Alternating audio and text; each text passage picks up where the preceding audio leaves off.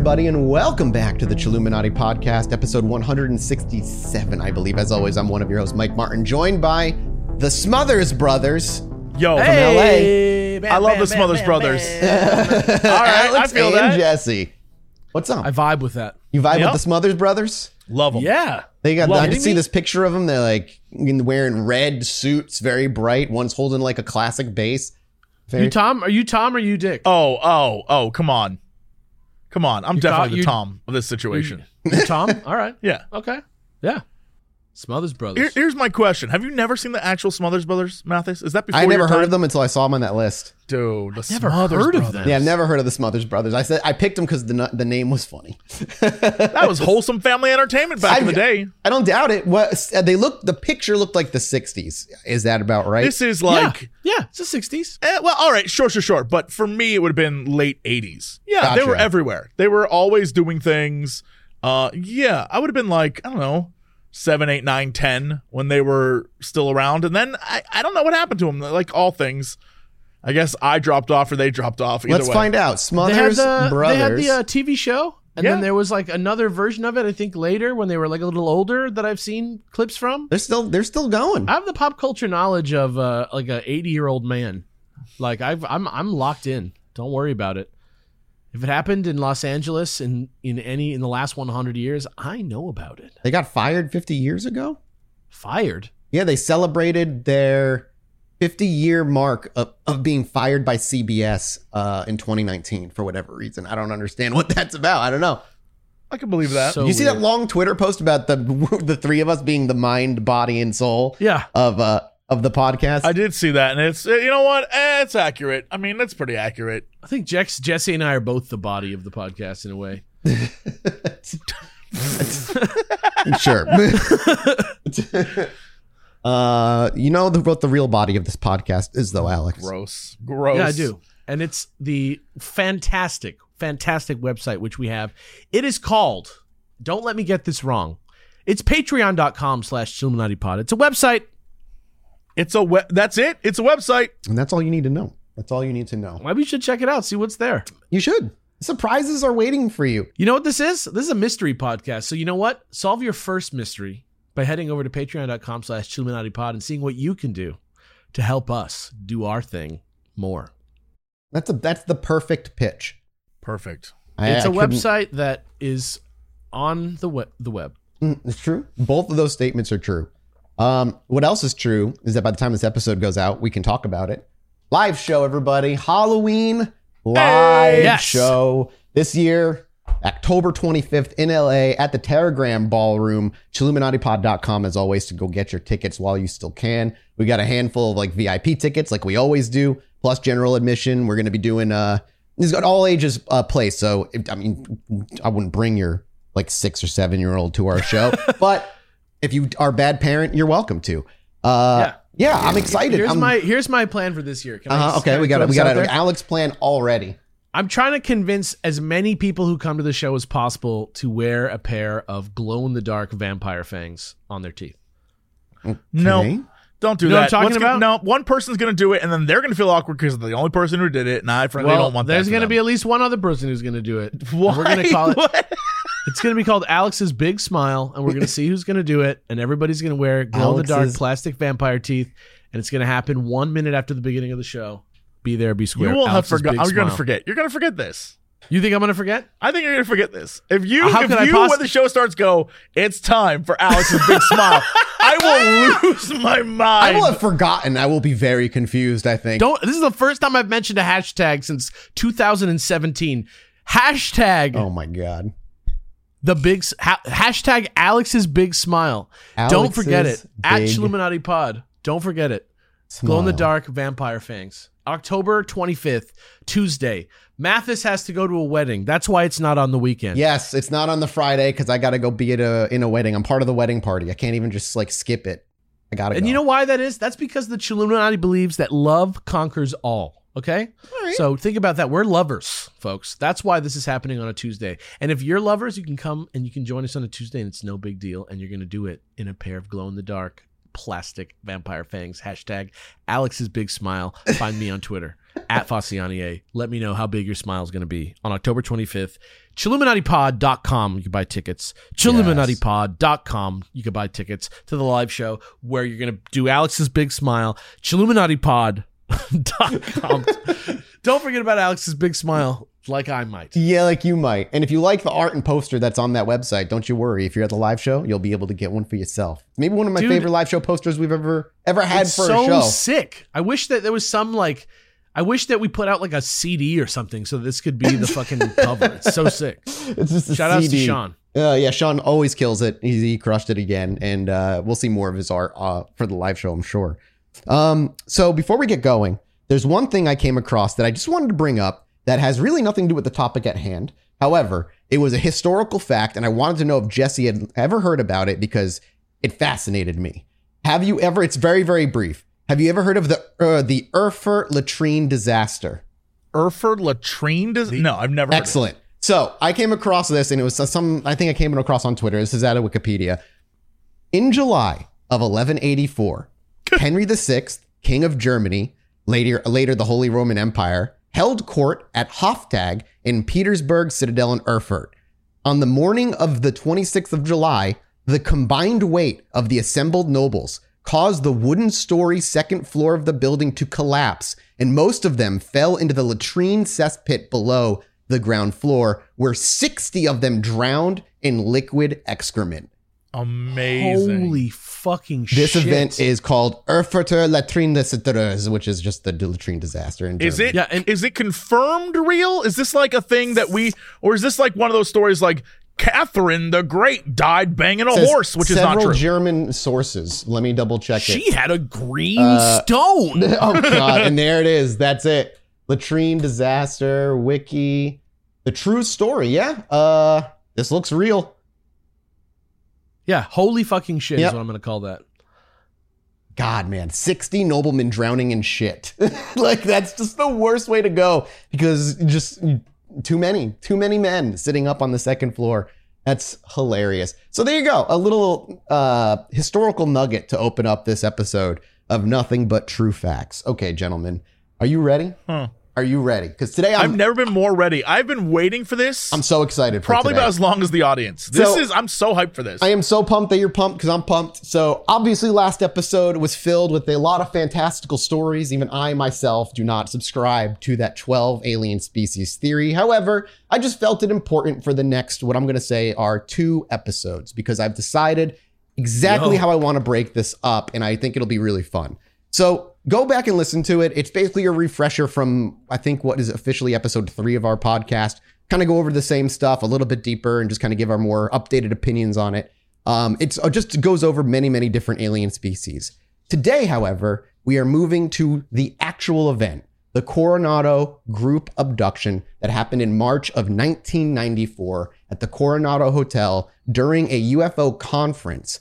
Who just so happened to be there not for the UFO conference, but invited by the Scandinavian uh, ambassador, President Bill Clinton, and all of his Secret Service were in the same area during the same time during the abduction event. Ti- time out. Yeah. Time out. Yeah.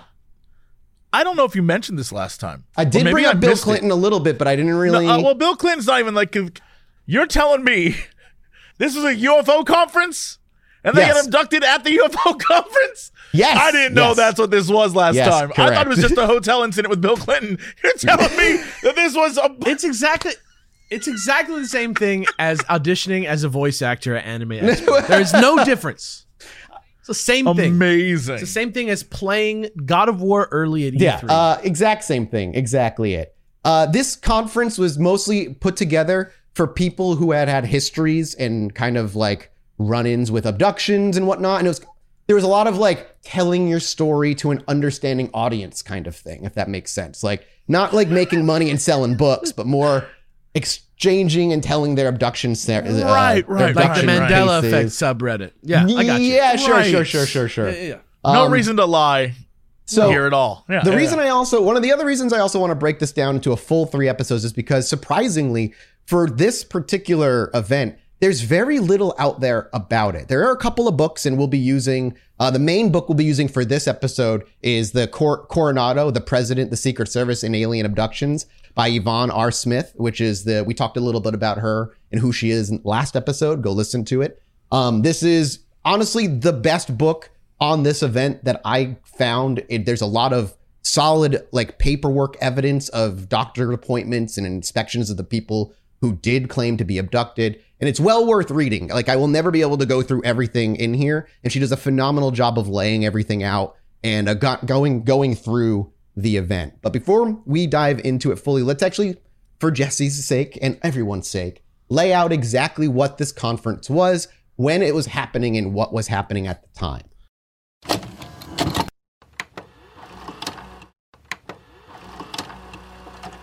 So, they were smoking hella weed. That's what was going on. Being I don't know if weed causes this, but uh, They were eating San Diego fucking roll tacos and I mean- smoking bong rips at the Coronado Hotel. The thing is, and I think you boys are going to see it too, is as we talk more and more about it, you're going to see, we've done a lot of stuff on aliens so far, and you're going to see all of those weird little like nuances of alien abductions kind of come back. For instance, if you remember Betty and Barney Hill, one of the weird things about that abduction is they did not understand zippers. Remember, like they were playing with zippers and uh, like on her Yes. dress, and they just like did not, for whatever reason, understand zippers. that was a fun detail. Yes. We have similar things happening here where they are they don't understand what something is and so they attempt to use it and it's just awkward and we'll, we'll talk about it but we see a lot of those weird little details return in a lot of these cases which It's like a lot of characters from all the other Yeah, stories exactly. of alien UFOs coming together in some kind of convention. yeah it's some kind of a- weird convention so with all that laid out let's start and we're going to be talking specifically about one abduction case that really is a nice snapshot of what we're looking at here but first On the weekend of March 26th and 27th in 1994, the Triad Research Conference Foundation, financed by millionaire and real estate magnate Robert Bigelow, that sound familiar? If you don't remember that name, he's the man who bought Skinwalker Ranch when we were talking about Skinwalker Ranch. So, returning characters coming back. I'm already I'm already highly suspicious now. Like I This am, is like when radars are pinging everywhere. I'm freaking out. Okay. it's like when I see Ron Perlman at a comic convention. Yeah. Well, it's because of him that the UFO conference was hosted at the world famous hotel, Hotel Del, Del Coronado. A beautiful Cor- hotel, by the way. Look up a the picture. of this pictures are gorgeous of that It's hotel. It's an unbelievable yeah. place. I've walked on that little wooden promenade. It is a it is it's like if there was the Shining Hotel, but it was at the beach. It's like if the Shining Hotel was a beach resort. It's exactly what it looks like. That's a that's a phenomenal descriptor, actually. Yeah. It's like dead on. um, this is out in what? Yeah, this is in San Diego. The hotel's Yeah. in San Diego. Yeah, yeah, yeah.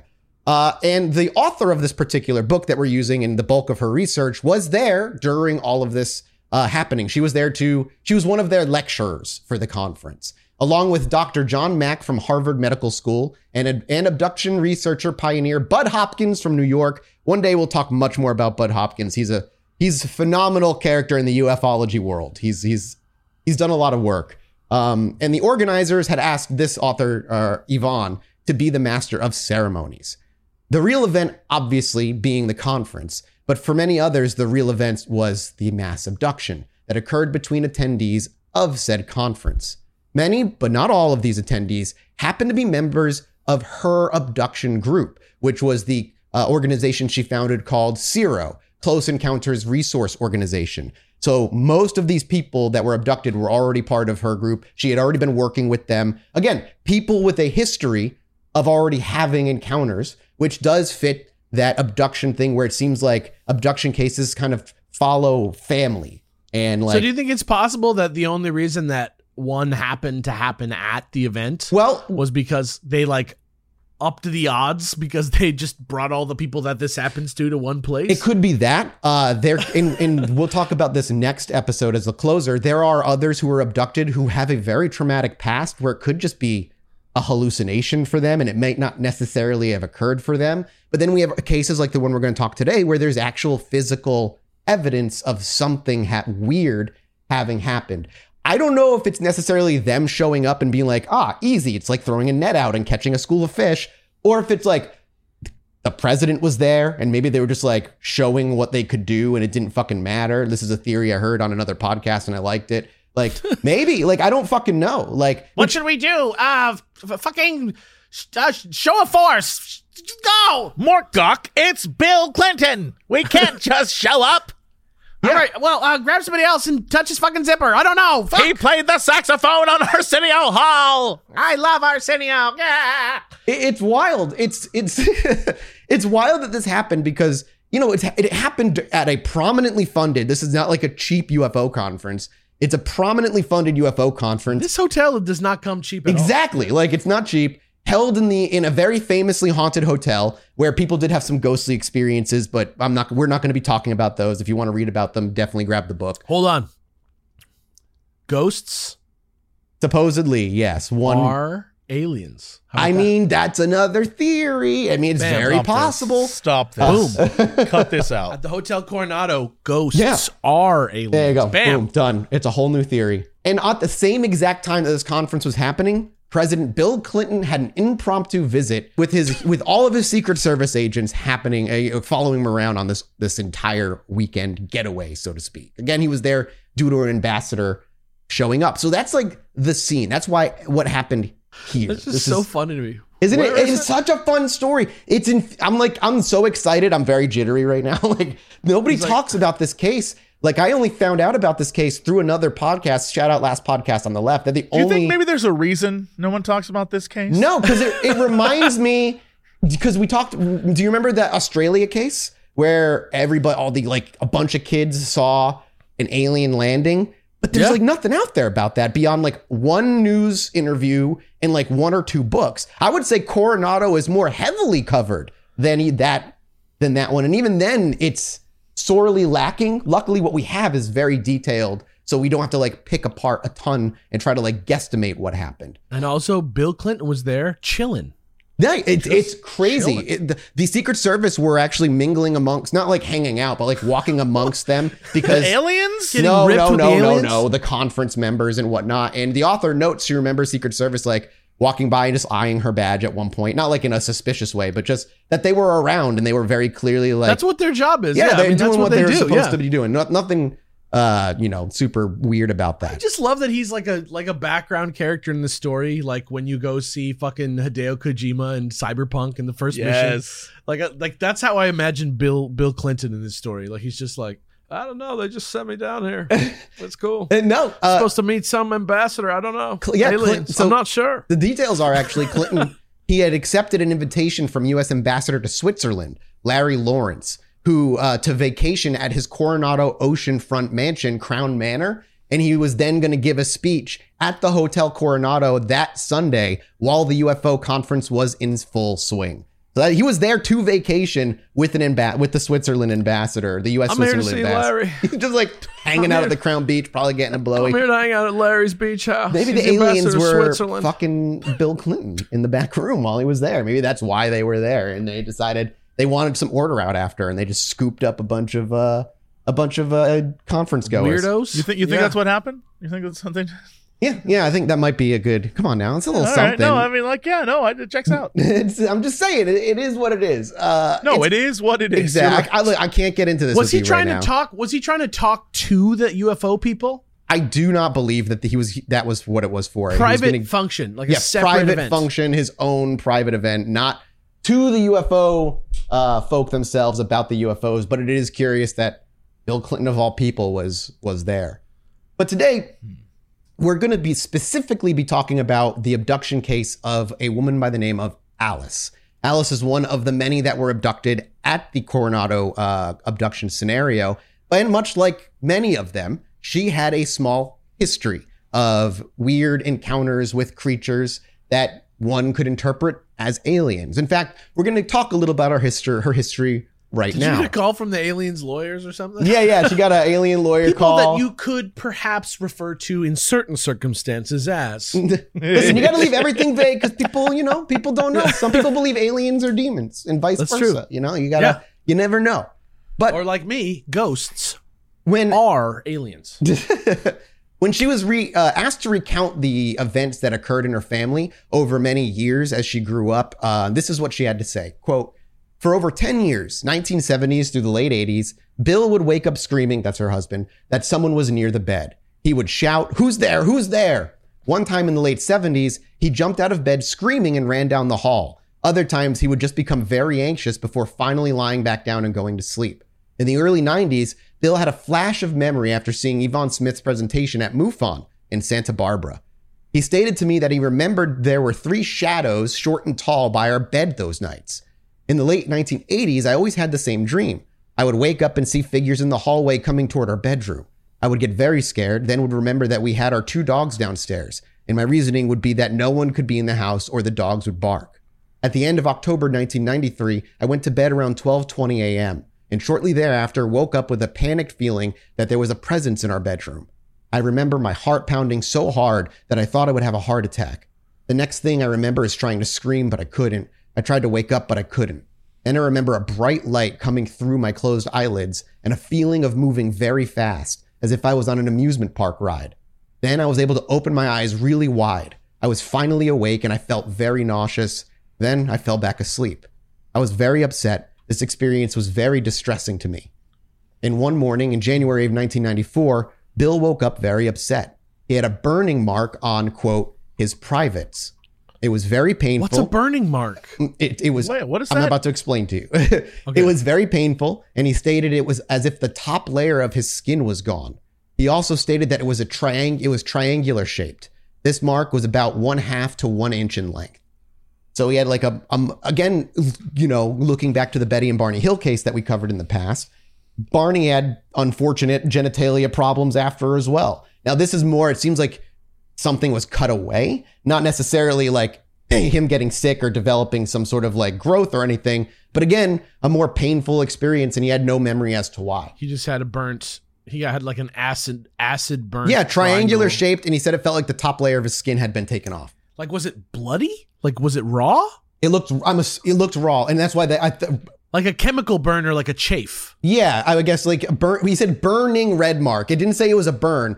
It was a burning red mark. He was describing the pain. Okay, so it was burning. red and like triangular shaped and it as if the said skin it was rubbed raw, maybe. Yeah, maybe that's yeah, maybe like a better way to look at it. Uh, continuing, she says, in March of 1996, I awoke during the night because my right ear was throbbing with pain. This continued until I finally got up and took some aspirin and fell back asleep.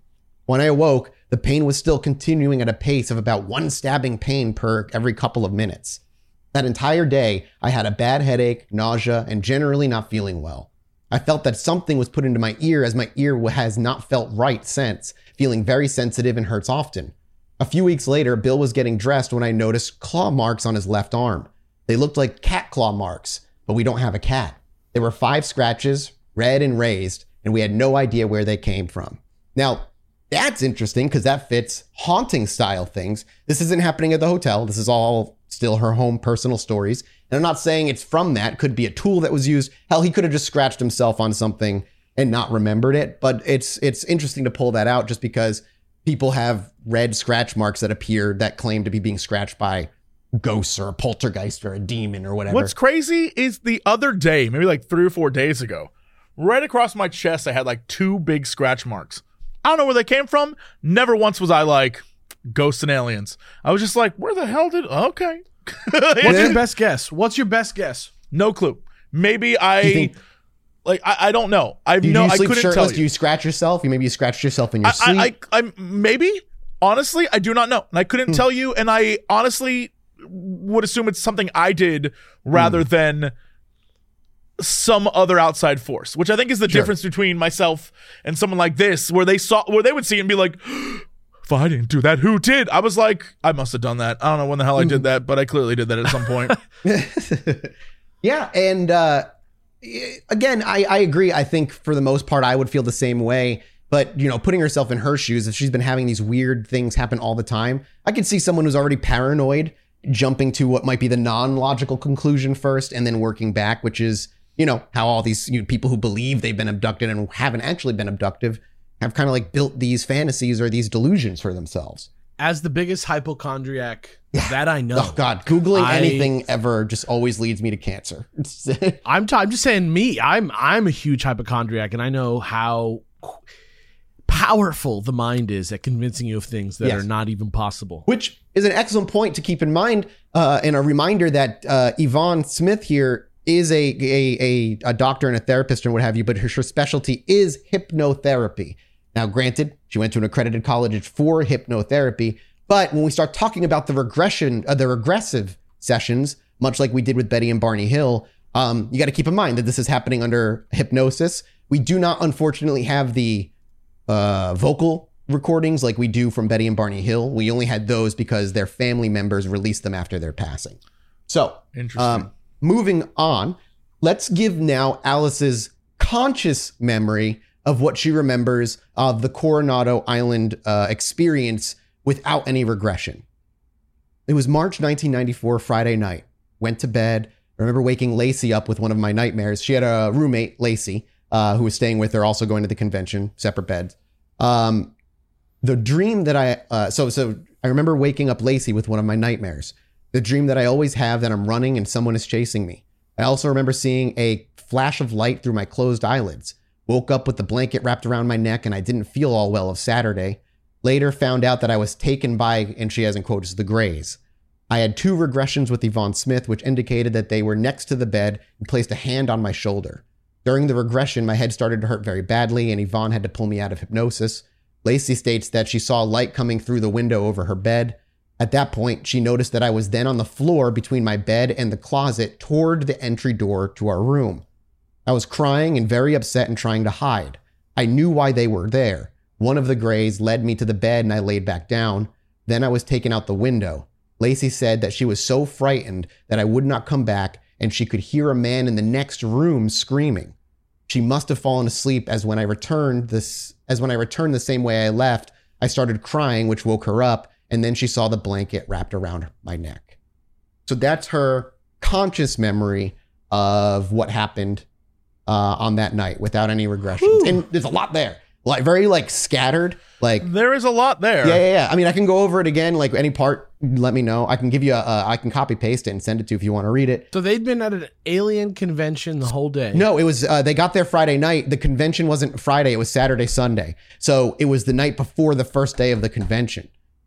Okay.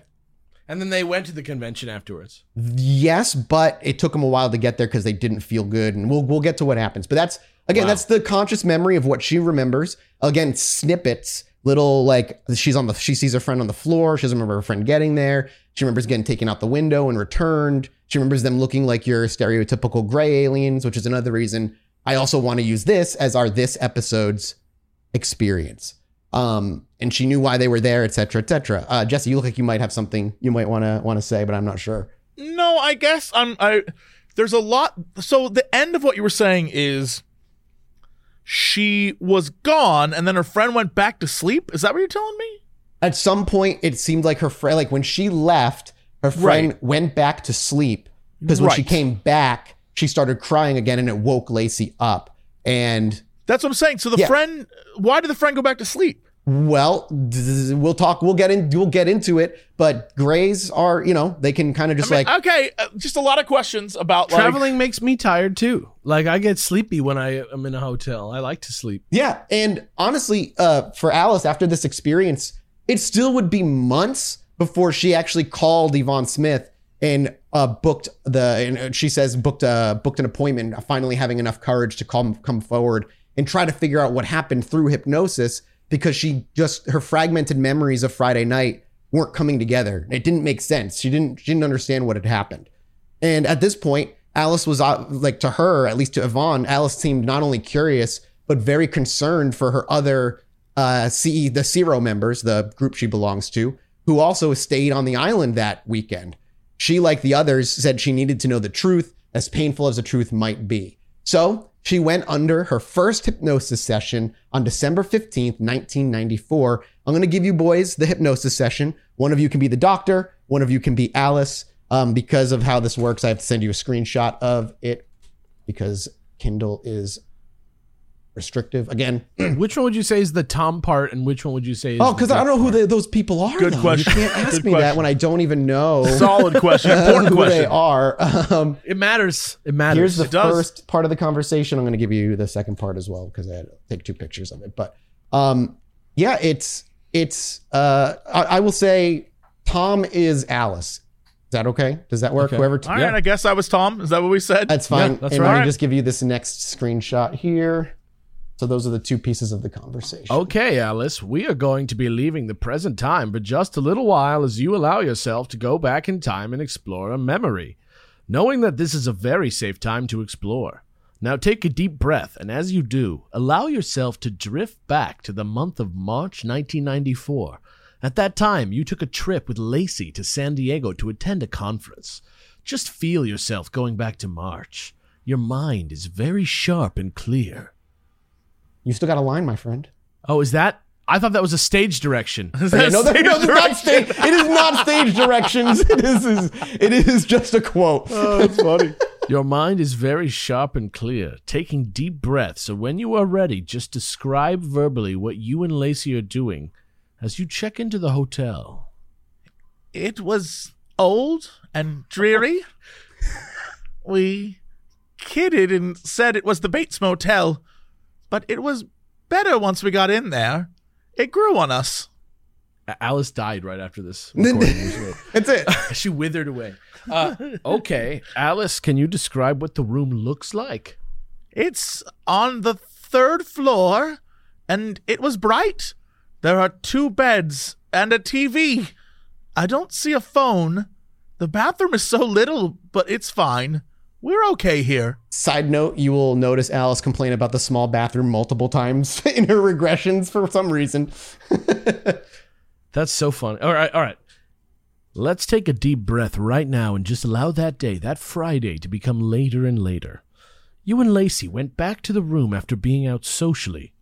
You come back to the room and begin to get ready for bed. Taking a deep breath, just describe what you are doing now as you get ready to go to bed. I shower, and Lacey takes the bed by the window, and I have the bed by the door. She wants the fan, and it is cold. Whispering, I'm going to sleep. the stage directions, I guess. There are stage directions. yeah, it there looks are. It like. says after a long pause, Alice describes seeing something. That's Yv- told you. That's Yvonne injecting third. Well, like later things. Continue. I- don't know. I gotta. Someone's image? Like there's something in the room. I don't know how it got there. How did it get there? Where did you see the image? Right in front of me. Only for a second there was a light. Only for a second. Okay, Alice, remember, you're just exploring. Just go with your feeling. Just describe what you were feeling. Do you see Lacey? Uh huh. Her her back is to me. It says long silence breathes deeply. Yeah, I was waiting to see if you were going to breathe deeply after the long silence. oh man. Lacey is gasping. She woke me up. My blanket is around my neck. And that's where the first session actually ends. At this point, Yvonne couldn't get her past this point. She was very distressed talking about the blanket, and it just seemed, it seemed like she was getting more and more hysterical. So she ended the hypnosis session here, and that marks the first uh, hypnosis session. We actually have photos of the room. It's a very plain looking hotel room with the two beds. It's nothing special. Um, but yeah, this is where she ended up ending it, and we will move on to the next session here in just a, a moment. It's but it's the blanket part that we will look at as the thing that the aliens, for some reason, it just didn't make sense to them. This blanket that she had made no sense, and it was just very, very bizarre. They thought it was like part of her wardrobe and just like Yeah. tie around her neck more cloth. yeah, yeah, yeah. That looks great, actually. It reminds me of my uh, fashions at home. That will totally fuck with her head, Bleeblam. That's right. That's th- imagine that's all it is. Is just people coming to fuck with with us because they're just drunk aliens out in space. I would believe that more than anything else. I mean, it's it would be very More than human. It would be anything very, else. very human. I feel like if that was well, that's why I feel like if like that was the case. They're future us's. You know what I mean? Yeah, yeah, This yeah. is their. Um, these are us from the future, and they're just Which like, is very possible. I got an idea, buddy. It's very, very possible. Um, okay, let's get you then. The next session that happens is a couple months later, February 4th, 1995. Uh, the holidays kind of came and went. She didn't have time for a second session. So it was a little bit before the next one happens. Uh, so, yeah, this is session two. And uh, take it away when you're ready, Alice.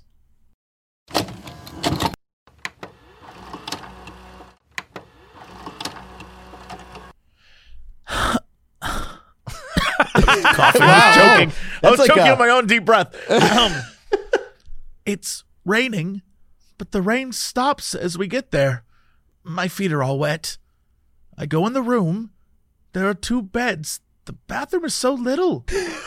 We're putting everything in the closet. Jack and Melanie arrive, and I go shopping with them. We go to Seaport Village. It's really nice. Okay, Alice, let's go a little further now. You and Lacey have had dinner and decide to go back to your hotel. Just feel yourself now in your room. It's very late and you're getting ready for bed. Taking deep breaths now. I'm wearing plaid pajamas. There's some sort of sexual tension between Lacey and I, and I Yeah, I know. It's, it's weird. it's really awkward. But anyway, Lacey's watching TV. Very long pause. I see a flash of light through my eyelids so fast, like somebody has a flash camera, bright. I could feel it in my eyes. I love the 1994 lingo. Flash camera. Oh, yeah. Good old flash camera. Just now, describe what you were feeling when you see the flash of light. Describe what happens and how you are feeling. I uh have an image. I, I keep seeing something in the room. I, I I wonder where Lacey is. I keep checking her. I keep looking to see if she's there, but I keep thinking she's gone. Just describe what you sense in the room. Just verbalize what you are sensing or seeing. It's so it, it's so she moves around on the couch cuz she's agitated. They're big head. They're big head. what Okay, a calm- perfect calm down. Alice. calm down, Alice. Oh my god. Hey there, Alice. what are you doing? We're looking for Rocco. Let us know. He's somewhere in the hotel. We Tiger, here. he's blink, shacked up with Bill Clinton. Oh, Um, boys. It's I, I can't say more. It got in between us. It's next to the bed, between the beds, in between my bed and Lacey's bed. It's just standing there. It's one of them. He has big eyes. I, I keep thinking that some type of uh, I, I don't know, uh, some kind of uniform or something on him. Can you describe the uniform? it just seems like it's wearing something. It's dark and, and light. Referring to the color. I'm on my right side and I keep checking on Lacey. I have to check her to make sure she's there. Is Lacey there? Can you see Lacey's bed? No, I can only see this thing. Oh, I, I'm getting a headache. Where does your head hurt? Now, before we move on to the next part, uh, at this point in the session, not only does she indicate her forehead hurts, she begins to cry. She indicates that she's feeling pain in her arm, like her entire arm, not a spot on her arm. And no matter how much Yvonne pushed, she couldn't. There was no way for her to uh, describe what was causing the pain. She was crying, but she couldn't get at like why she was feeling this pain. But in a couple of times in the hypnosis, she does shout out, "I'm not supposed to remember. I'm not supposed to tell you," which is again interesting because people tend to forget their alien encounters a lot of the time. And one of the theories, and, and I don't know if it's true or not, is again, the brain can be looked at as like a fleshy computer. And if they are even, you know, however millions of years ahead of us technologically, if the Greys are more machine than than bio- biological or anything like that, they know how to interface. They might not do a great job at it, but maybe they can quickly, you know, do something to block a memory. Uh, but again, that's obviously in the more spiritual look at aliens. I don't know how you would describe that. The mushroom look at aliens, maybe, or like the, The sci-fi mushroom look. Yeah. you know, right. like, uh, like yeah, that's your description. You that hippy dippy version. The, But yeah. it's interesting that we're she's actually verbalizing that it seems like she's unable to do so. Uh, but yeah, from then on, you may continue. Now, Alice, you are doing fine. You are safe now and just reporting what is happening. As you're lying there and you take a good look around your room, look towards Lacey's bed and just tell me what you're sensing or seeing. I can't see her. I, I, I don't know. I, I keep thinking she's gone. I have to check on her. Oh, she's there. But I, I don't think she was there before.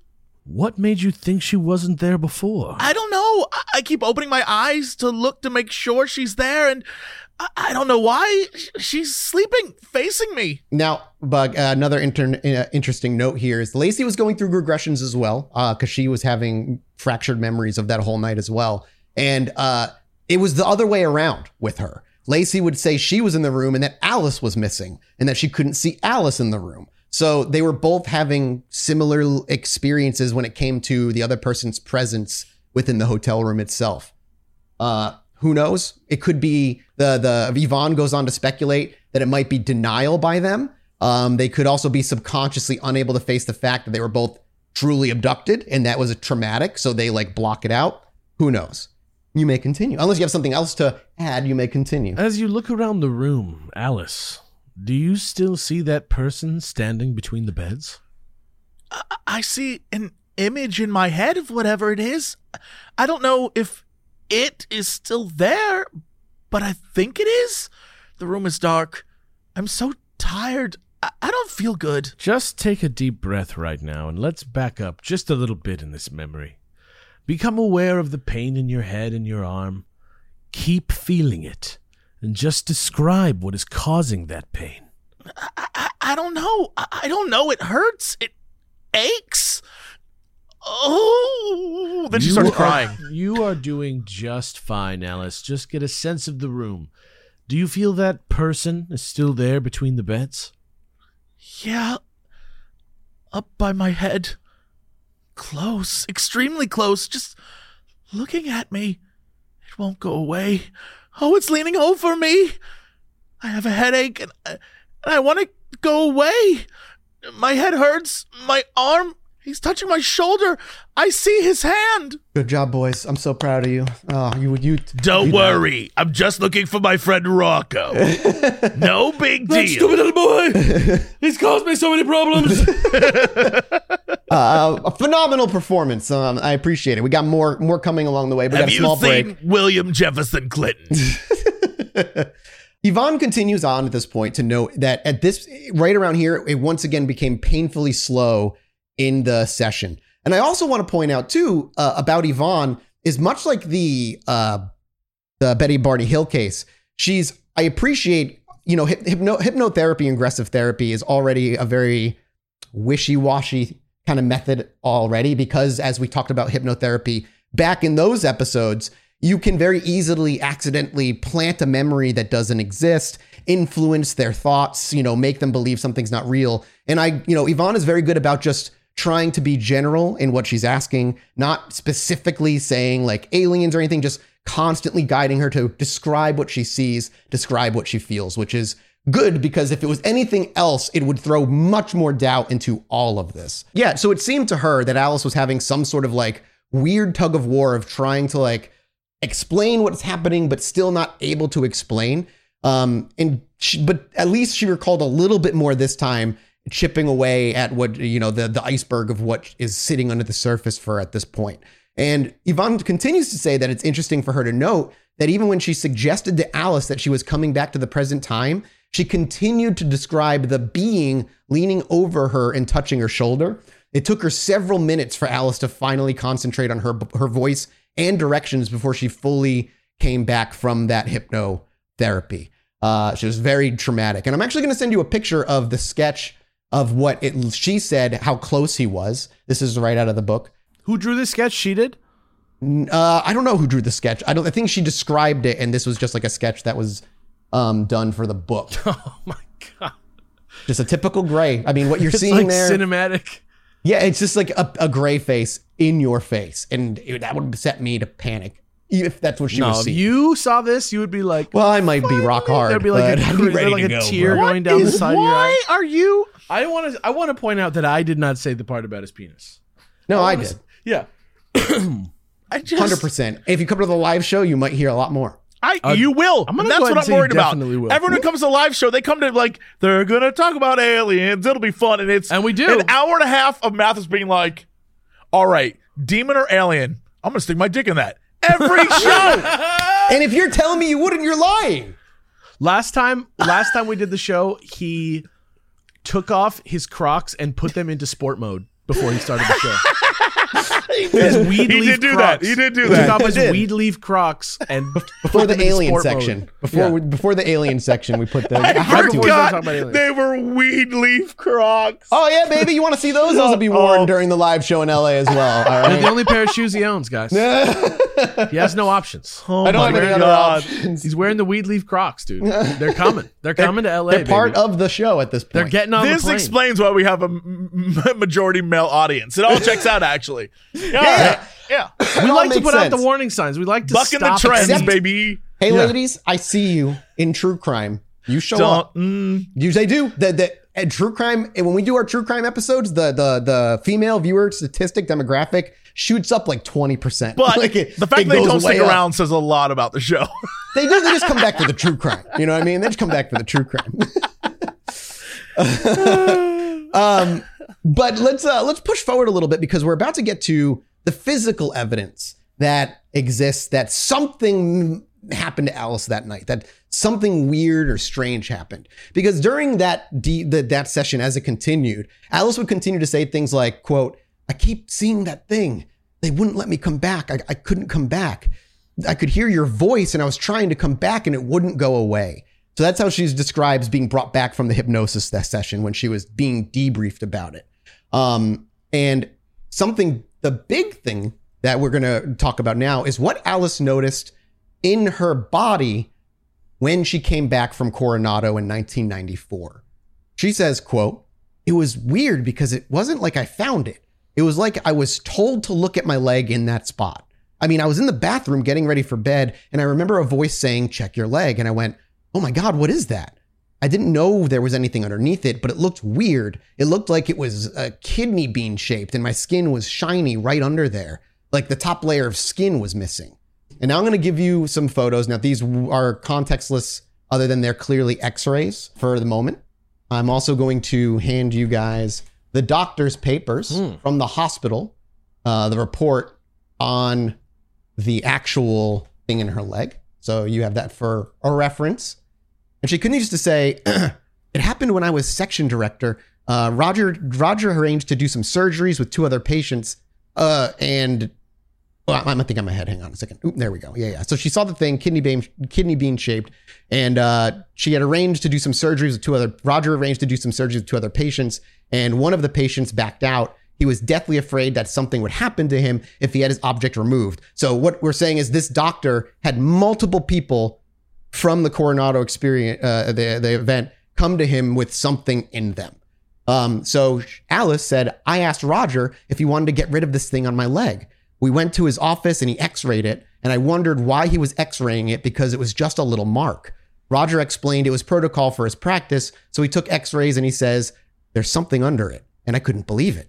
I remember it really made me sick to look at it. I don't know why, but it would really bother me. I hated this thing and I really wanted to get rid of it. So when the opportunity came up, I thought he would just be able to get rid of the scar. I had no idea there would be anything under it until the x ray came back. I didn't even know there was an object under there. So the reason the doctor says it's part of practice, if you're ever going to cut or work on, on skin or a body part, you need to make sure that, you know, there's not something underneath that can cause problems, you know, et cetera, et cetera. Maybe there is Right. something there. So it's not like a conspiracy reason that he was checking these things. Uh, Yvonne actually speaks with Roger and gets some more details on the actual mark and what, what it was. Uh, and he goes on to say that these reports are on pathology of the, of the sample that was removed from Alice Levy and the date of collection of May 18th, 1996. We used multiple laboratories and accumulated a large amount of information, which we separated and then put in categories afterward, looking for similarities and differences between the different laboratories, which makes fucking sense. It's science. Alice had approximately a three to four millimeter oval shaped lesion on the front of the calf of the left leg and was slightly pinkish in discoloration, indicative of a typified a typified mark seen in abduction patients. The uh, again, like a very small mark. Now you can you guys have the photos. There's one of the X-ray and one of the leg. You That's can the you can see the mark Yeah. in the leg. It's black and white, but you still can see that very very tiny mark. Um, This is this mark is colloquially colloquially categorized by the doctor uh, as a scoop mark. This is what he calls these like uh, alien, maybe alien abduction marks that he's dealt with. This was also done on an additional patient who had a marking on the shin in the exact same area of the exact same leg. Both surgeries were performed on the same day. Uh, first reference to the pathology report 001.004 with specimen number 5636 5636952 under comments microscopic diagnosis, there is a noted fibrosis with solar elastosis. Now, solar elastosis is the overexposure of skin to large amounts of ultraviolet. This is a significant finding because this patient was a housewife in occupation and daily activity and spent no time with all over sunlight uh, exposure. So, in with a very tiny, small millimeter area of her leg, it was very strange that this was one of the findings. There was also no evidence seen in the significant chronic inflammation and no other histological changes of foreign body reaction, which holds for the other patients that we have removed foreign bodies in the face of possible non terrestrial abduction. Basically, saying the body wasn't rejecting this thing. There's a millimeter piece of her skin that shows evidence of the fibrosis solar elastosis, which is UV overexposure, and there's no other evidence that it was anywhere else. And two patients on the same left leg in the same spot on the shin had it, and the the surgeries for both of them happened the same day. I apologize, pretty- my voice is going a little bit. wild though. Honestly, like I'm looking at this right now, back and forth again and again, and I'm like, Mhm. is that something? I mean, there was a surgery. The Yeah. only thing that's weird is this is like almost two years later. Yep. It's about two years later, uh, 1996. I'm going to send you the next x ray photo as we continue with the doctor's explanations of what we're seeing, just so you have it. Again, uh, guys, if you have Kindle, you can go get this book, read it on Kindle. Uh, the photos are, you know, from the book. I would, if you, if you have any passing interest in alien abduction stuff and want to look at it from like a, you know, this kind of angle of just examining it from a therapist's angle or doctor's perspective, this book is great. It's phenomenal. Definitely go check it out. Um, the second report by an additional laboratory also reports the same finding of solar elastosis. And we have another one, so which weird. Yeah. And we have another one which verifies no chronic inflammatory response, which is highly unusual in any foreign body case. It should be noted that below the excised skin lesion, a small BB sized whitish gray ball was uh, extracted. So it is a ball that they're scooping, they're taking out of her leg. Going into alien abduction territory for a second, in my own my own knowledge, this falls in line very interestingly with aliens who are known to put implants in people because when they are taken out, it looks like nothing. It, there's no machinery, there's no like circuits. It's always this weird small object that could look like a pebble or a scrap of metal, but the same thing where it doesn't look like the body ever rejected it. The wound itself is strange and makes no sense, and, and uh, it's it's very very interesting. Um, we will we will continue. dragon's glass. Yes, it was made with dragon's glass. Uh, again, the solar elastosis and all that stuff is just important that it was found by multiple laboratories, not just one. And same thing with the actual object itself. One of the other important findings, it should be noted though, in one of the labs, and was a report of hist- uh, history histriocytes, which contains which contained reflectile yellow brown pigment, which is suggestive of hemosiderin, which is iron stain of like the blood. Like that's uh, the color that your blood like stains things, I suppose. Um, they say the iron stain confirms the presence of hemosiderin. This is a consideration of an important finding because, again, it seems to be a standard that we find in soft tissue areas surrounding these quote unquote non terrestrial implantations. So, again, there's the, simil- the similarities between each one hold 100% true. It's not just one person with this thing, it's multiple people finding the same things in the same part of the body with the same lab findings coming back. So she continues to talk to him. She's very like kind of enraptured by this at this point. But Roger goes on to try and like lay it out in layman's terms. So this is going to be his best way of describing it for if in case you know you, still aren't quite clicking with what he's saying. He says the solar elastosis was a finding in which the skin has been exposed to an overabundance of ultraviolet light. And when the whole person is not exposed to large doses of ultraviolet light, it is indicative that something created this overexposure to the ultraviolet light. So, in the face of the testimony of numerous abductees worldwide, we had medical procedures done of a non terrestrial nature. Therefore possibly is an instrument which can scoop out a small segment of the superficial epidermis, which are the outer layers of the skin, and then seal the wound with ultraviolet. That's why I uh, think this is a very significant finding. This is the uh, doctor's opinion. The other finding uh, here, we when we talk about hemosiderin, hemosiderin is an iron pigment. It's very similar to what is in the red cells, which is hemoglobin. Hemoglobin combines with oxygen with the oxygen molecule within the red cell and is carried about the body, given uh, given up in the area that's needed. Then a molecule of carbon dioxide is taken aboard within the red blood cell, and of course, the red cell then passes through the lung, gives up the carbon dioxide, and exchanges it for another molecule of oxygen. So hemosiderin is a cousin to what we find in the red blood cells or the hemoglobin. It's very important because the oxygen nu- uh, nutriment or the circulation surrounding foreign material, not earth based, is evidently using this primitive mechanism to oxygenate or keep whatever biological tissue that's been implanted alive inside the body. So that's like their his best theory as to what's going on and what hemosiderin is and why it's important. But he he does continue, and I really want to go through all of the stuff he talks about here because it helps kind of put uh, perspective on things here. Right, but like um, just for the record, this is please, please abduction do. one of many you're talking about that happened to this place. Correct. So next episode, we're not going to dive into them as deeply as we're diving into this one. We're diving into this one because it's such a perfect snapshot of what was a regular kind of uh, occurrence of like evidence plus memories plus hypnosis and whatnot but other people had wildly different experiences. I mean, like I might Smoking dispute- Aces only happened the way it did because he went to that hotel. You know I what mean, I'm part of the reason this is so fascinating is because it hap- all this happened to a bunch of people at a UFO conference of all places ah! while the president was around of all things. I don't know. I might dispute that one case extrapolates to all the cases there. It doesn't. No, no, it doesn't fully extrapolate. But, But- again, it's like it's a good smorgasbord of like commonalities that happen throughout. Again, this was not the case for everybody by any stretch. In fact, not ev- not everybody even saw grays, which is why this is another fascinating case. Just- there were people who saw tor- tall whites. There were people who say they spoke with Nordics. There was people who said they were being taken by the praying mantis bug, bug I would love to know the timetable for all this because as a standalone event, Sure. the two of these people being taken by Greys or whatever Mhm. is interesting. But all of it together, and then the timeline of them discovering all this information being a year, two years, etc. after the mm-hmm. fact.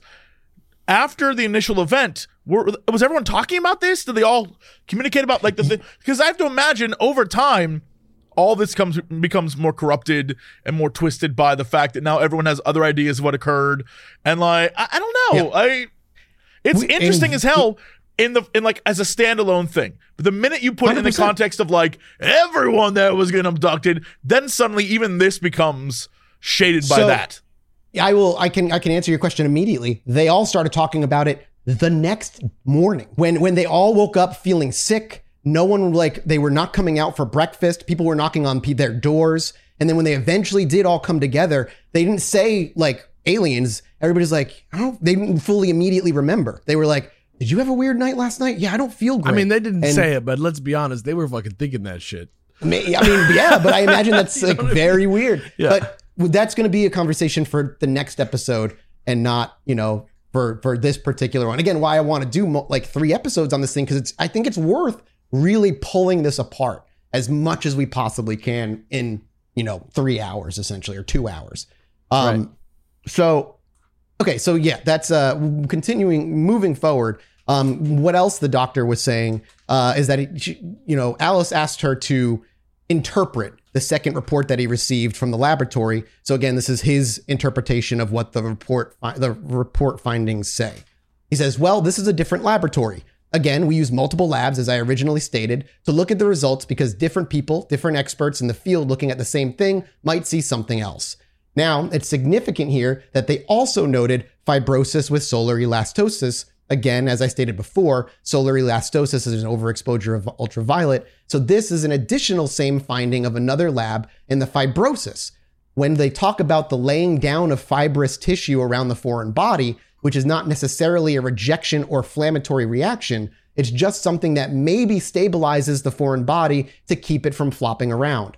I think it's more intentional in these cases than something you get when the body is trying to repel an object. He's saying that it just when a body's typically trying to repel it, it's loose, it's looser in there. It's more there's more wiggle room for it to kind of yeah, get out. like it, and whatever they like, did made them welcome it. Basically, yeah, they, right? like yeah. yeah. exactly. They like welcomed it in, soldered it down, you know, that kind of shit. Um, they were also looking over the X-rays at the time, and he goes on to say that, as you know, X-rays are only good for looking at objects which are more radio dense than the surrounding bone. These X-rays here are marked so we can see the area of involvement, and they don't particularly show that there is anything there. Which, again, as I showed you that picture initially, should answer your question, Alex. We have one here with two air arrows to mark the area. Uh, this one does show a slight round area in the middle of the two arrows, which is indicative of something within the soft tissues apparently not normally there. This is another one where we found two small radio dense areas, and these turned out to be an artifact, which means they are not real and only appear as a defect in the emulsion of the film. So, you know, false positives do happen, is, is, is what he's saying on these x rays. Uh, but then she goes on to ask, like, when you say they're not real, what does that mean? He says they are not real as far as an object, but could have been a little mark or defect in the film or emulsion covering the film. There is this is another of the leg, which apparently doesn't show very much with the marker indicating where the lesion was. And on this one, we have little markings here, little spots that we can see, which are all over the film. So those are artifacts again. We also took x-rays of Alice's foot looking for something, but these were also negative for foreign bodies. Uh, the true foreign bodies were seen in the CAT scan, and even those were not didn't jump out at you. In other words, So the idea is like they're like stealth mode. yeah, so like an X-ray isn't going to pick them up very easily. The only way they actually saw it under the skin was a CAT scan. So, you know, yeah, exactly. Stealth mode. You got to work a little harder to find it in the scan. Um, but he said even in the CAT scans, they weren't mega obvious. They didn't jump out at him. Uh, he said, in other words, the grayish white ball that that she had was more or less a shadow that we saw beneath the skin, which we didn't expect to see in the first place. But the intent was to go in and remove the entire lesion of the skin because she was going in to fix the scar initially, um, which was a scoop mark to see what in the heck makes scoop marks. The x rays we did just to see if there was anything underneath, and we did. We found what looked like a little grayish ball, a little grayish white ball of calcium, but it was not calcium. I think it's important in this case, as far as Alice is concerned, it should be noted that two surgeries were done on the same day. The other one was on another female of approximately Alice's age. She also had a scoop mark in the exact same place that Alice had, and she also had a little whitish gray ball that was removed at the same time that we removed the superficial lesion. Where are In those addition- now? What? Where are those little balls now? Well, we'll we got we'll keep going because they, they got it sent off for testing, and we'll tell you what the test broke down into. In addition, she had a bout of pain at exactly the same time as Alice, which was approximately two months following the surgery. We were both engaged in different activities and both called because they had a certain bout of pain in the surgery site. I don't have an explanation for it. It shall remain one of those mysteries, but it indicates from what we know linkage between these two individuals. Maybe the ETs were messing with one, were also involved in the other, but that's just a guess. uh, he continues to say, we should say from a medical standpoint and a psychological standpoint that Alice is essentially normal. And she did have a few blood findings that are indicative of high cholesterol, but hello, she is a normal, regular person and essentially in good physical, physical health. And so was the other individual who had the same marking. It is also interesting to note that the lab reports are almost identical to Alice's. Of course, I don't recall if she also had an elevated cholesterol, but she was certainly within the physiological norm, lab wise and health wise. But the solar elastosis was there too. It was so amazing to see that in two individuals. Holy crap, my voice is disappearing. That is wild, though. That it's is genuinely awesome. compelling. It's fucking wild. That's genuinely compelling information. Yeah. And like, I, I appreciate him going to clarify and being like, this doesn't mean this, but you know, here's my personal opinion. He's not injecting his opinion of what's happening as the right opinion. He's approaching it both as like a doctor and then his own personal uh, opinion.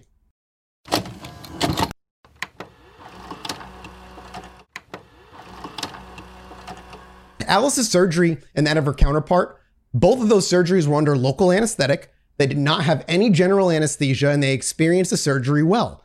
Also, the physio- physiological aspects was in the norm prior to the surgeries, as was in relative norm following the surgery. And the doc- the doctor says he doesn't remember specific comments that Alice made, but he says he thinks she might have talked about relief, knowing that this was finally gone and out of her body, like the lesion was taken. The lesion was taken care of. Um, so he, he felt good. He said he kind of feels like it was nice to give abductees a newfound feeling of freedom, essentially. Now, we do have the report of what this thing was. And it's interesting because it's nothing special. Um, I will give you the report here. Let me just go over it. The report is uh, the person who inspected it was a professor of geology. Um, uh, R.K. Smith is the man. The object taken from Alice Levy's leg was delivered to the Earth and Physical Science Lab at the University of Texas in San Antonio for analysis by X ray diffraction, XRD. It was then analyzed by geology professor R.K. Smith. XRD is a technique which measures the diffracting of X rays of known energy through the layers of atoms in a crystalline sample. This analysis can provide information on the spacing of atoms in the sample and therefore the atomic and molecular structure of the material being analyzed, which kind of goes back to last week's minisode where you talked about keeping something in a state where atoms have to line up in a certain way to be liquid or Yeah. solid. That's what this is actually Yes. literally talking about. Phase shifting Yeah, this is literally talking yeah. about how they're trying to figure out what it is. How are the atoms aligned, et cetera, et cetera. Um, so the results of the XRD analysis indicated that the material which the object is composed of is amorphous. It had no crystalline structure and therefore no ordered arrangement of atom, atoms or ions. This is quite unusual as the vast majority of common substances have some traces of crystalline structure.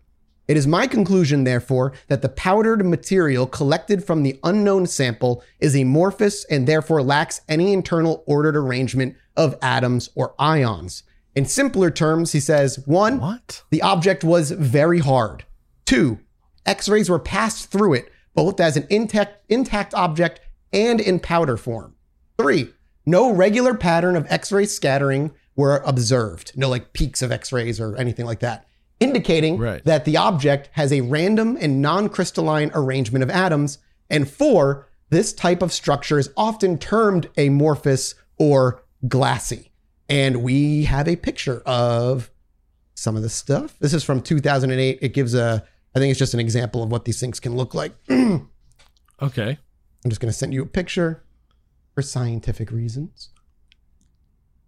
Did they? Do these things still We'll exist? get to that. I think it's still in a lab somewhere, Okay. though, is the short answer. I think they do have it. It's not like gone, gone. Okay. it didn't just turn into sparkles. No, it didn't just up to the disappear into sparkles. Like they have all the paperwork for it. Like it's evidence that it was real, all that good stuff. Um, Whoa. yeah. This is Yeah. crazy. So From This is from 2008. Yep, that's an October 27th Northern Arizona University research photo. uh So they really never stopped looking into it. no. Um so this continues all the way up to we're going to jump that's an object without a crystalline structure, what would be considered amorphous. It's just a piece of material basically that was pulled from the body that is you can see how tiny it is. It's like barely an inch long. And they were both like they were little, not like this one in particular. This is like an example photo. Theirs were balls. Theirs were tiny little balls. And I, you know, um, but now we're going to actually jump to April 19th, 2011, where she was able to sit down with Alice again and talk once again uh, about the Coronado experience. And um, let me, this is worth having you guys read. Yeah, this is like the the last big details. This is really freaking long. Um, and I don't know if we need to go through all of it. Uh, but I would like to go through some of it. So I'm just gonna give you some screenshots, boys, and you're gonna start reading these things for me. You take on You the same it, roles as you once have. Uh, this is Easy. just a discussion of them talking about what she now remembers of the Coronado experience, and then I am going to give you my final uh, thoughts for this episode, so to speak. This is a this is a fascinating case. I, just I wanna agree say. with you. You got me fucking Uh, and googling it's- over it's here. un- again, it's unfortunate how I feel like it's not covered like it should be. So yeah, it, it's it's it's man, it's it's it's.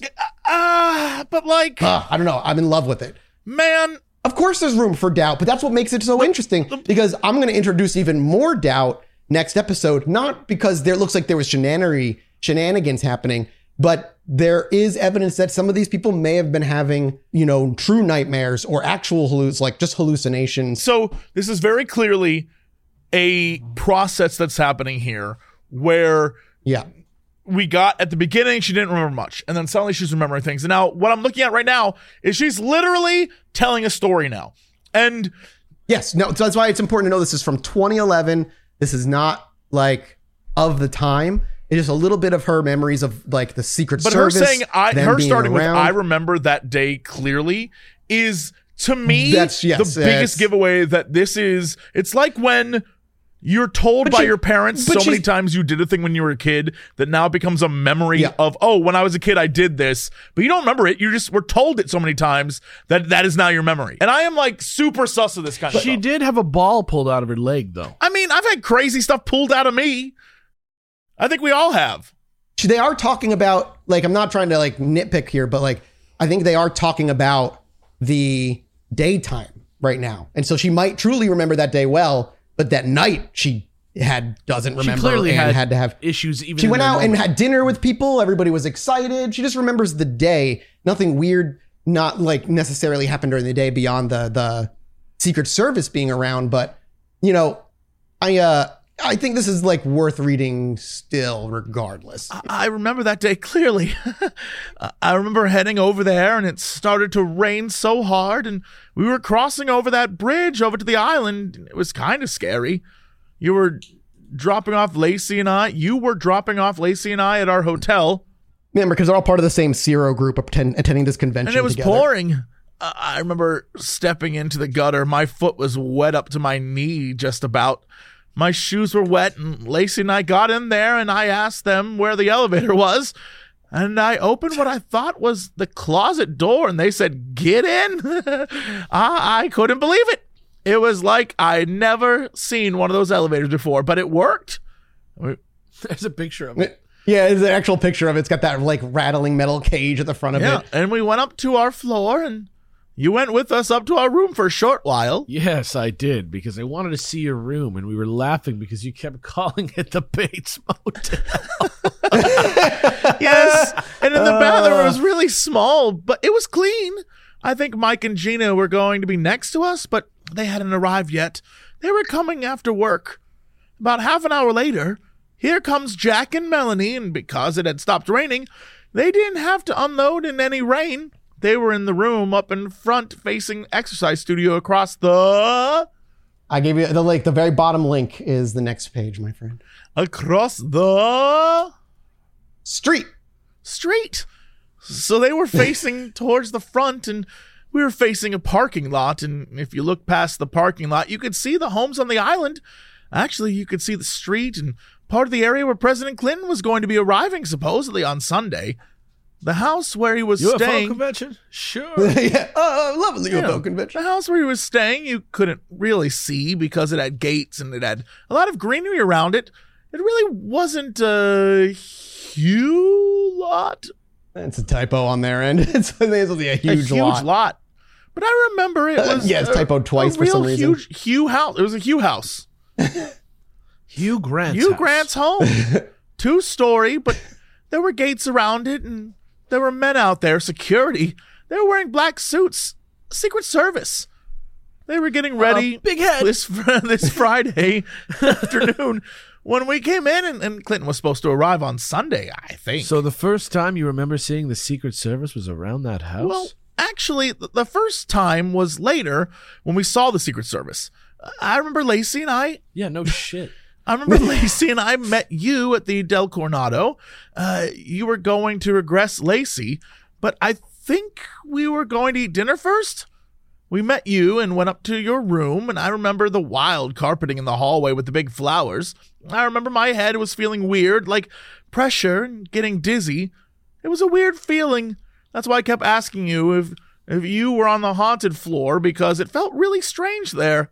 You know, I'm thinking She was, you- by the way. They were on the haunted floor. You can't Okay, just you can't just say that. Just- you can't just be like, oh, there he was. I just I'm putting that there as side information that doesn't matter. You know, I- I'm thinking you did regress Lacey before we went to dinner. We went into the big restaurant downstairs and they had the round tables. It was a huge room. Why do they keep saying that? It's driving me crazy. I don't know why. They, I wonder if someone went Control F, like and accidentally Yeah, what the replaced. fuck? I don't know why I keep saying Hugh. I It's think we very were strange. eating late because it was not like a dinner crowd at all. So we would have had done the regression first. That was the strangest dinner because I remember we all looked at the price of the menu and we all went, whoa. It's such a fucking. and we all had a salad that. with no dinner. And so I, I remember the strangest things as we got our salads. They weren't Hugh. They were fine. What the fuck is this? But I've never seen so many waiters in my life for three girls. There were, I think, three or four waiters. They were standing around our table watching us eat. I remember you commented, you said, My God, we've got so many waiters. I remember you mentioned it because they were standing like Cool at story, bro. Around our table with their hands in front of them. And there were three of them. They were watching us. Lacey started not feeling good and she said she was going to walk back to our hotel to get, I think, some aspirin. So she left, but she came back. When Lacey came back, well, she had some very choice words, if I remember, because somebody was following her, um, kind of pacing her. I didn't believe it until she and I walked back to our hotel and we were followed. Yes, we had a man in a black suit that was about 20 feet behind us and he was following us. He followed us until we got almost to the parking lot of our hotel and then turned and he was pacing us and following us. He was Secret Service. Yeah, interesting. Uh, The next page is already up there for you, Alex, to grab. So what made you feel or think he was with Secret Service? He was dressed in a black suit and he's walking down the street at night following us. I didn't see earpieces, but he had a suit on and the waiters. I mean, I'm not a conspiracy person, but I can't imagine. You're not a get the fuck out.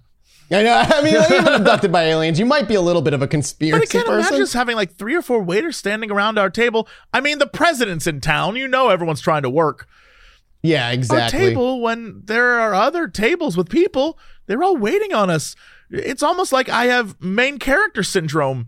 And I'm convinced those three waiters were only focused on us. It was crazy. Anyway, we had salads and they were standing around watching us. Do you think it was maybe because of what you said that the restaurant was empty? It wasn't empty. There were people there. It it wasn't full, but there were other people.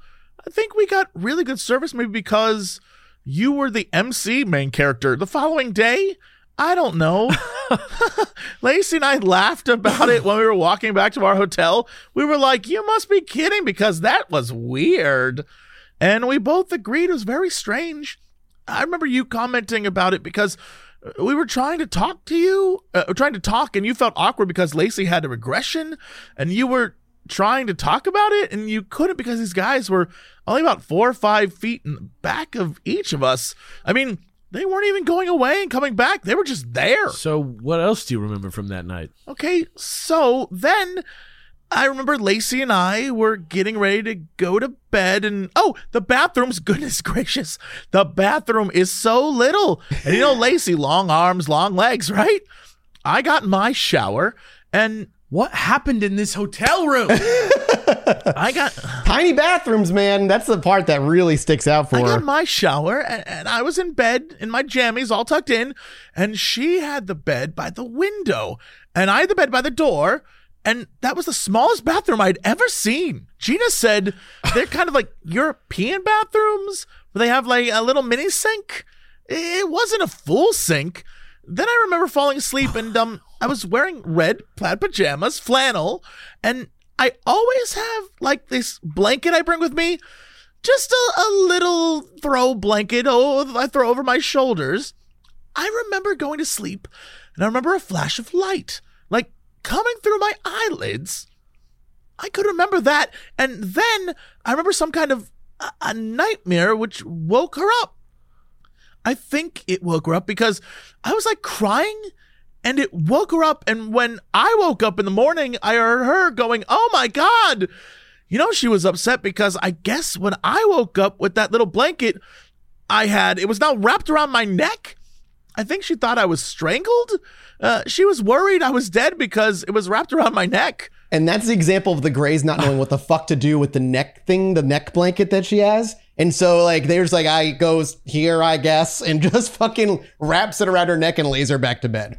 That's so weird. My my blanket was just around my neck. It, it wasn't like they were trying to strangle me. It was more like, here's your blanket. Well, I woke up in the morning and Lacey was talking to me. I think she felt really bad because she saw what happened and she was really upset that she caused it. Uh, She felt whenever she went away, you know, things happened to her, so she felt responsible What? when she saw me with my blanket wrapped around my neck. She has her her abduction What? events typically happen when she travels. Lacey's. That's what she's referring to. That morning, I, I I felt sick. I was hot even when I peed. It was like burning hot, almost like when you have a fever and everything is burning. I don't know if I had a fever, but I had a bad headache and, and couldn't focus my eyes. My eyes were really glassy, like when you have a fever and you're sick. By the way, can I just. She keeps saying like when you have a fever, and they were they had Yeah. issues the day before, and I'm just curious, did they have a fever? And Yeah, did I they mean, we'll hallucinate? talk about Like, that maybe next time. Again- have like weird dreams and stuff because they were having a fever, which is a thing that does happen when you have a fever. I've I've had some weird dreams, Yeah. man. we will see, my friend. We will see. There's some. I just I don't know if I put my eggs in the fever. All basket. I just don't think I do. I remember Mike knocking on the door and saying, "You guys ready for breakfast?" And, and I said, "No, no, we'll meet you at the little restaurant." There was a restaurant half a block down the street, Uh, so I got dressed, and I, I wasn't feeling so good, so I went over to the restaurant and we had breakfast. And I remember Gina saying something about Mike having blood on his pillow. That's the first we had heard of something happened to them. A- And Lacey, she said she was feeling so much guilt, like she had brought this upon all of us. Like it was all her fault. In fact, it, it finally came out, and she told me uh, what had happened in our room that night.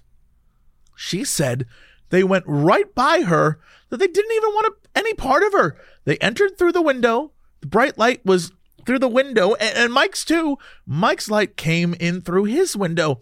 They came in through the window, which are windows where w- would have been Clinton's house where he was staying. If a bright light were shining from there at that house, they definitely would have seen it. As bright uh, of a light as Lacey described, it would have been very visible to anybody within blocks. And they were within two blocks or less, probably a block and a half. So Lacey said they went right by her and mo- and uh, and over to me. And I guess I saw them coming and, and jumped out of bed and was hiding in a corner, very upset, crying. And she said, actually, they were kind of cute, but they stunk. They smelled like sulfur. They smelled really We're bad. gonna stop. I just want to stop you there for a minute. And it's another very common thing, especially with the Greys, is they, they always stink. They always smell for some weird reason. Um, and she's saying Mike. Mike wasn't in the room over. Mike was in a different hotel about a block away, and he had a flash of light and an experience as well. So it's important to know that Mike is not like close. they smelled really bad, and the kind that would usually abduct her were more like praying mantis, the, the taller aliens, but they didn't have that odor to them. So Lacey is typically abducted. Her events typically involved the praying mantis looking aliens. So she already was like, that's why she felt guilty. She thought it was because of her. But what ended up happening were grays. And she had never really dealt with the grays before, but the grays came and usually came for Alice. Uh, so Yeah. it was, they weren't there for Lacey. Lacey was more or less left alone and So, yeah. not taken. Just to So clarify question what's about going. Alice. So question about Alice. Yes. On a scale from Jesse to Mathis on shrooms, like where Mathis is on shrooms, 100%. scale. Yeah, I don't. At this point, I don't know, man. I don't know. I don't know. I don't know enough about her. She you know? is she is going to a UFO conference with people Yeah, who are I saying think they're she abducted, believes- and she believes she's been abducted. She's full on Mathis, one hundred Yes, percent. I, I. She's a believer for sure. She's definitely a believer. She talks about it casually as if it's actually totally real. Well, because it's been happening She's to her, talking about how they're at breakfast life. the next day, being like, "Man, last night's alien abduction was crazy, right?" Like that's well, no, they were all feeling sick, and then they heard about the blood on the pillow, which was like the first time it kind of came right, but up. she, but even, but even Alice is like, yeah, you know, she's she's always uh, kidnapped by the praying mantis ones, you know, the tall ones. So Again, tho- I- yeah. And I those feel like I guys, they don't stink clarification unlike for my those own grays. self. Those grays They're stink. all part of they're all part of the same abduction support group. People who have Yeah. had they're not good experiences. They don't have fun with them, but they all So have just them. extremely familiar with. Yes, exactly. Yeah, yeah, yeah, sure, exactly. They've all talked about it with each other. They're all part of the same Okay. group. They're all here at this convo- convention together as CERO. So they all know each All other. right. All right, continue. Okay, I- I'm going to regress a little bit. When we got back to the hotel from having breakfast with Mike and Gina, I knocked on Jack and Melanie's door to ask Jack if he was ready to go to the conference with Mike and me. Well, Jack decided he wasn't going to the conference, and it was like, What? You, paid all this money to come out here and, and go shopping? And Jack goes, I'm not going to the conference. I'm going to take the girls out for the day. This news was very weird. I, I thought that was so strange that he did not want to go to the conference, so I spent most of the time with Mike. Although I wasn't feeling well and Lacey wouldn't sit with us. She sat by herself. She pretty much stayed by herself, and I didn't know why until much later when we found out she really felt guilty about what happened to all of us because she remembered what happened. She shouldn't have felt so guilty. It wasn't her fault. Anyway, And she just completely believes Lacey is what I'm trying to Mm, get. yeah, she, she does. does. 100% she does. She hears Lacey say this and she's like, "That's Lacey telling the truth." convinced She of truly it. believes that La- La- she believes that Lacey does in fact feel guilty and, and because she believes in them and the same mythology as Lacey, exactly. as Sure, if I it wouldn't say were that they necessarily believe in a mythology. They just believe that they are being abducted by what they think are extraterrestrials. Okay. They don't believe in the 12 alien races, government, space opera nonsense. Necessarily, No, yeah. yeah, that, at least not that they've ever admitted to. Anyway, uh, they all went out to dinner on Saturday night, and I just went back to the hotel room. I was just too sick to go back to the conference on Saturday night. It wasn't until Sunday morning when we were all getting ready to leave that I talked to Jack, and that's when he decided to go to the Hotel del Coronado and go to the gift shop. But he didn't step a foot at he didn't step foot at the hotel until And bum bum bum. Sunday. Sunday. Uh, that's, and this is uh, this is the this should The be last the very one, right? last uh, Yeah. page. Yep, this is Sunday it. when the conference was winding down and everyone was getting ready to leave. We didn't really want to go into the conference, and he never saw a speaker. This was really strange because Jack was excited about coming to San Diego for the conference. He even paid in advance. It was so bizarre. I remember you coming up to me at the conference center and telling me that Jack wasn't coming to the conference and that you were not feeling well. Mike also came up to me and told me he wasn't feeling well. Mike wasn't. His ear was bothering him. Well, what was weird was that he had blood on his pillow. He said it came from his ear, and when I asked him about it, he said, Oh, no, no, no. I, I I went to the bathroom and hit my chin on a sink, and that's where the blood came from. But then I asked him, Mike, you said it came from your ear. This went on for years. I would ask Mike to tell me what happened. Same story, like he was programmed. I went to the bathroom. I hit my chin. I would say, Mike, stop thinking. Uh, stop. Think about what you're saying. And he actually had to like stop and say, that doesn't make sense. And I would say, hello. I'm telling you, he was programmed because What? there was no way he said it came from his chin because he didn't have a cut on his chin and his mouth wasn't bleeding. It was clear it came from his ear. That's the important part of that is that there was no cut on his chin the next morning. There was no wound on his face the next He morning. was just saying He it. was literally. It seemed Yeah. like he was just saying it. Um, so just important to note. Well, it, it seems that night Melanie was taken, I was taken. Mike had an experience. Lacey heard a man screaming in the hallway that she thought was Mike, and Jack heard the screaming. I don't remember anything. I, I mean, they really did a number on me because I can't remember anything except the flash of light. I think what happened to me could have been uh, one of the worst. I'm positive, probably 98% positive. That's where I was implanted. I mean, it makes Greys are notably not the nicest in their abduction scenarios. So that makes sense if they, you know, didn't have a nice treatment because Greys don't typically give a shit.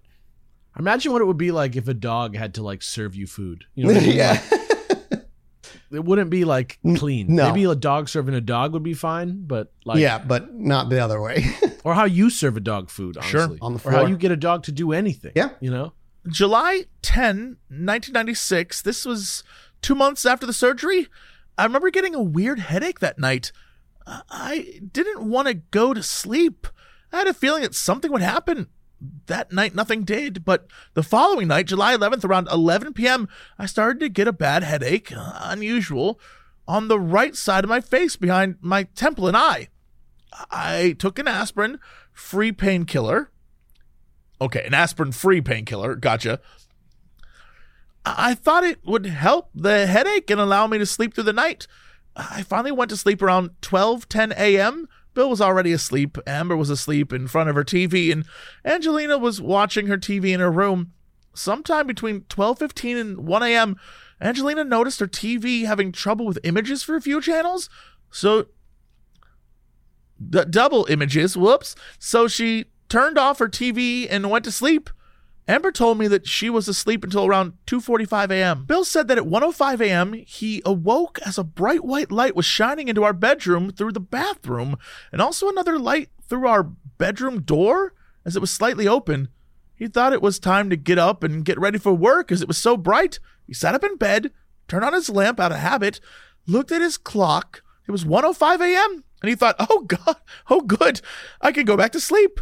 Then he looked at my side of the bed and noticed that the covers were pulled back and I was gone. When he awoke in the morning, he woke. What? he, yeah, he just went back to You wa- sleep. he apparently went back to bed. What? What the? f- Okay. All right. Okay. When he awoke in the morning, he woke me up asking, Where'd you go last night? He thought maybe I'd gone downstairs for some reason. However, I, I didn't go anywhere. Yeah, he he just to be he did just think maybe she just went downstairs and just immediately went back to sleep. He wasn't stressed or anything, and he wasn't like sitting up waiting to see maybe she had gone to the bathroom or something. It was just one of those, and he just fell back asleep very quickly. I had taken the medication, which makes me sleep very soundly, and almost nothing will wake me. I didn't notice when I awoke that my right ear hurt and it was wet inside. I swabbed it and then kept the Q-tip for Dr. Leir. I, I I later gave him two Q-tips. All day I was very ill. I had an earache in my right ear, a headache, and my stomach was very upset. I think that's when they discovered the implant was gone, and they were pretty pissed off. Whatever they did to me, they really hurt me because I woke up with a really bad earache. The Greys came back for revenge abduction. Punched her in the head. Get in line. I think what they did was say, you know, this one is going in your ear, so you cannot get this one out. It was like they were really upset, really ticked off. If people want to have their implants removed, thinking it will stop the abductions because it's removed, well, it won't. And they will put another one in. And I think now maybe they're putting them in places that maybe a little hard to get to. In the morning, we noticed that our dog Snowy had scratched three large spots into the family room carpeting, which is very unlike him. Angelina's TV has acted up since that time. Uh, has acted up since that. Okay, sure. There's been double image uh, one other time since then. Since this incident, I since this incident, I've been very tired, and something just doesn't seem right. But I'm not sure what it is. I've also continued to have pain in my right ear. You know, a lot of people claim to be abdu- abductees, but my story is such that I, I have the physical evidence. If you look at my story and my history and my brother and my husband, you'll see some of the stuff that he's woken up, to, uh, woken up with too, and things that have happened to him. My story is actually quite unique. That there is so much physical evidence to go back up the story, and so many relatives and friends involved. That is why this book that you're writing is so important because it really, I think it's one of the better group ab- abduction cases because of the physical evidence. I think, how in the world could this have happened on Coronado Island? I, I mean, the place was crawling with Secret Service. Imagine some alien was about to like kidnap some person and then like get shot in the head by a fucking Secret Service agent in the doorway. Like, put that lady down, sir. I don't think I was surprised, but I was angry. It just wasn't okay to take people without their consent, mainly me. My anger then went to being just plain curious. Why me? I always read about UFOs, even when I was very young. My mother went to the public library every few weeks, and I always went with her look uh, went with her looking for UFO books. I read any book I could find, but I didn't know why. I just needed to know about the subject for some reason. It wasn't until I was in my 30s I figured out why I was so intrigued about the subject. These experiences have impacted my life tremendously. I know from these experiences that our world is very complex. What we see is only a very small portion of what is really going on. This experience made me think outside of the box, so to speak. I am more open to believing that there is more than just us on many various levels of existence. I am very fortunate that my family is very understanding, but unfortunately, this same process of abduction is also happening to my husband, brother, sister in law, parents, and many of my good friends. It's very unsettling to have marks and scars on your body and have no recollection of how you got them. I was shocked and angry when I found that I had an object in my leg once again. I was sh- shocked and back to angry. I just wanted the scar gone. Under any circumstances, I didn't know why, but just that this scar really made me upset and it made me feel violated. Right after it was removed, I felt really weak and needed to sit and rest for a while. After a short while, I felt just fine until the next time I was abducted, and they noticed their implant was missing. This was approximately two months later.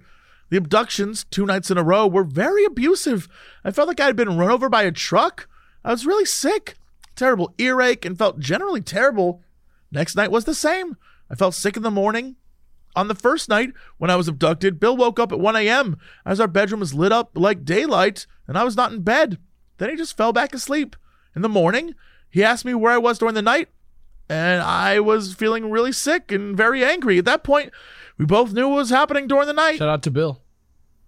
Bill Clinton, that is. yeah, good job, Bill Clinton. And that's the end of this particular testimony, this particular woman's story, and the general uh, uh event that she encountered at Island on Coronado Island at the Hotel del Coronado. Now, obviously, you can tell she's talking. She's injecting a lot of her own. Like they must have been mad. They must have given me more. And there's no evidence that the Greys were mad and like they they they came back for revenge abduction and all this other stuff. She's just kind of like a believer. Yes. So she's kind of uh, being like, obviously, this is what Right. this means. And Yeah. you might be like, well, maybe there's something with the implant. You know, maybe something got lodged in her leg. Maybe it's a freak accident. So I will simply leave you with next week when we wrap up this saga. We will talk about a totally different person who was involved in this abduction, a man by the name of Jesse, who also Oh. who also not only had something implanted with a scar, with photos and seeing it removed, but wasn't dealing with the grays, but a tall white instead. It's so weird. That guy didn't smell, and actually, he was comfortable to be around. That's crazy. It was better than the little gray guys. gray yeah. Yeah, I don't think think those little I would say gray it was guys. I hate them. objectively better. Yeah. Yeah. uh, yeah, I'm excited to talk about next week. We will not be going as deep as we have with this one case, but we will be talking about multiple cases next week and we'll wrap up the event. Again, I highly suggest you look into this event if it intrigues you. It's a phenomenal case. I want to go stay at this fucking hotel. Is what I want to do. I Even if you don't believe, it's still a phenomenal case in terms of like maybe something weird happened mental health wise and they had a group delusion for some reason. Like, who knows? But that's, I, I just think the Coronado group abduction deserves a lot more love out there in the UFO world. And I would love to see um, more people look into it, more research if there's anything else to learn or what have you. I, I oh, it's so fucking good. It's up. It's one of my favorite favorite events. So, on that, are we good to end, boys? You have any last last thoughts you want to get out, Jesse? no, I I am Okay. very curious about where we're going, and I think Yeah. that where we've been has been interesting, but I 100% don't. Uh, there's- I have so many questions, and none of it is like, Yes, of course. Oh well, I must believe what she's saying. But like, it's interesting. It's certainly an interesting event. Yeah. I Super, super good evidence. Uh, but I just want to say this. Tickets to our live show are available now at Chilluminatipod, ChilluminatiPod.com. So go buy them. And then we will buy one pair of glow in the dark vampire teeth, and you will wear them for Alex's big smile one minute after the beginning of the and show. that we will all forget. I can't wait. Hashtag Alex's big smile. Let me know. No one's Shout gonna me do that. on Twitter. No one's Find doing that. My name is on Twitter. Find me on Twitter at Jesse Cox. What? Find me there. See you guys. Yeah, thank you guys so much. We love you. We'll be over at Patreon for the next mini-sode, which also has aliens involved. So, and uh, and one that Jesse might actually accept a little bit. Can't wait. See you there at patreon.com slash Chilluminati-pod. Goodbye. Bye. What do you think the odds are that this is going to end up in the episode? If you if you can hear this, if you can hear this, let me know by writing me on Twitter at hashtag Alex's Big Smile. Don't leave. The, I mean, they maybe they get that one clip out of completely un with no context. Anyway, me and my wife were sitting outside indulging on our porch one night, enjoying ourselves. I needed to go to the bathroom, so I stepped back inside, and after a few moments, I hear my wife go, Holy shit, get out here!